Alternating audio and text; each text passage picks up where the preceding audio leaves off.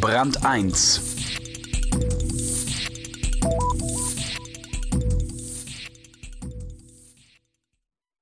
Dass die Werbung an allem schuld ist, das können wir uns nach dem folgenden Interview getrost abschminken. Tillmann Allert lehrt Soziologie und forscht, warum wir Menschen heute so sind, wie wir sind. Rücksichtsloser, egoistischer, ruppiger. Hören Sie über die Generation Praktikum, über Mobiltelefone und den Verlust der Zuversicht. Heike Leitschuh hat das Interview geführt. Herr Allert, als Soziologe beschäftigt Sie das Alltagsverhalten der Menschen. Stimmt es, dass es ruppiger zugeht? Ruppiger würde ich das nicht nennen, unaufmerksamer vielleicht. Sie fahren Zug und gehen durch den Gang.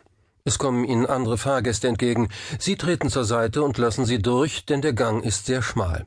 Man geht an ihnen vorbei, als seien sie Luft. Kaum jemand kommt auf die Idee, Danke für die höfliche Geste zu sagen oder wenigstens zu nicken. Eine Zugschaffnerin erzählte, dass sie von einem gestressten Fahrgast, der sich über eine Verspätung geärgert hat, angespuckt worden sei. Das Ausrasten bei Verspätungen hat vielschichtige Gründe.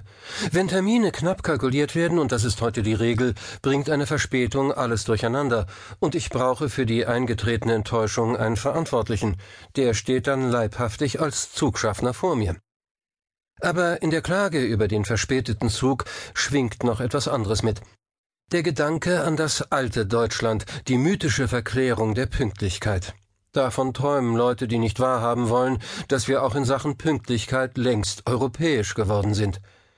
Der pünktliche Zug stand für das Ganze des Selbstgefühls. Darin hat man sich wiedererkannt. Im kollektiven Gedächtnis bündelt der Zug Verlässlichkeit bei Verabredungen, Anschlussfähigkeit und Sicherheitsgarantie. Maximen, deren Geltungsanspruch auf das soziale Leben schlechthin übertragen wurde. Aber das hat sich geändert. Heute bleibt man schon mal auf der Strecke hängen und bekommt dafür von der Bahn einen Kuchenbon. Doch die Empörung bleibt. Europäisch heißt eben auch elastischer mit Ungeordnetheit umgehen können. Überall, wo viele Menschen aufeinandertreffen, im Straßenverkehr, in öffentlichen Verkehrsmitteln, in Kaufhäusern, in Banken oder am Flughafen, sind Höflichkeit und Rücksichtnahme gefordert. Doch immer häufiger bleiben sie aus. Woran liegt das? Die Menschen werden nicht unverschämter, sondern selbstbezogener. Das gilt in erster Linie für den öffentlichen Raum, also überall dort, wo sie auf fremde Menschen treffen. Der Hauptgrund liegt darin, dass die meisten durch